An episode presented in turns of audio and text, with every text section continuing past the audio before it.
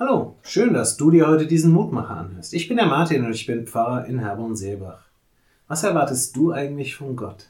Immer wieder ertappe ich mich selbst dabei, dass ich Gott die Pistole auf die Brust setze und sage, wenn du wirklich willst, dass ich ja nicht glaube, dass ich deinem Wort folge, dass ich dies oder jenes tue, dann musst du mir ein ganz klares Zeichen geben. Glücklicherweise kann ich guten Gewissens behaupten, dass mir diese Aussage in den letzten Jahren immer seltener über die Lippe kommt aber hin und wieder kommt sie eben doch noch durch. Es wäre halt so angenehm und so einfach. Eine klare, eine unmissverständliche, eine deutliche Botschaft, dann weiß doch jeder, woran er oder sie ist. Aber Gott arbeitet da etwas anders. Und auch wenn die damit verbundene Ungewissheit manchmal äußerst nervenaufreibend ist, so gilt aber dennoch, der Herr denkt an uns und segnet uns. Psalm 115, Vers 12. Die heutige Losung bringt doch eigentlich eine Selbstverständlichkeit zum Ausdruck.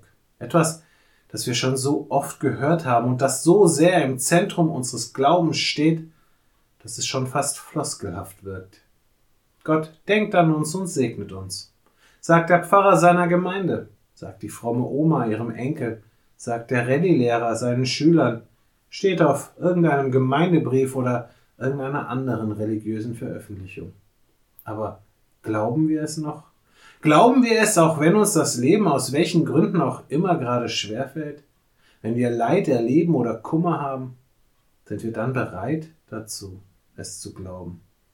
Ich weiß, dass es mir dann manchmal schwerfällt.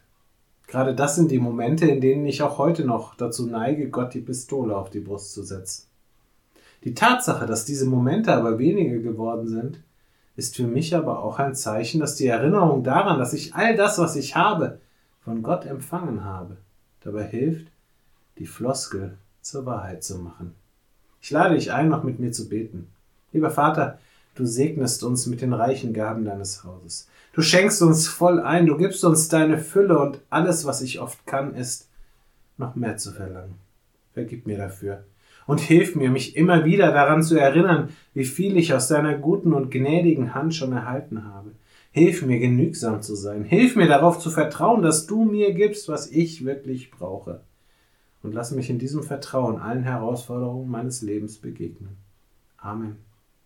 Auch morgen gibt es an dieser Stelle wieder einen neuen Mutmacher. Für heute wünsche ich dir nun einen guten und gesegneten Tag.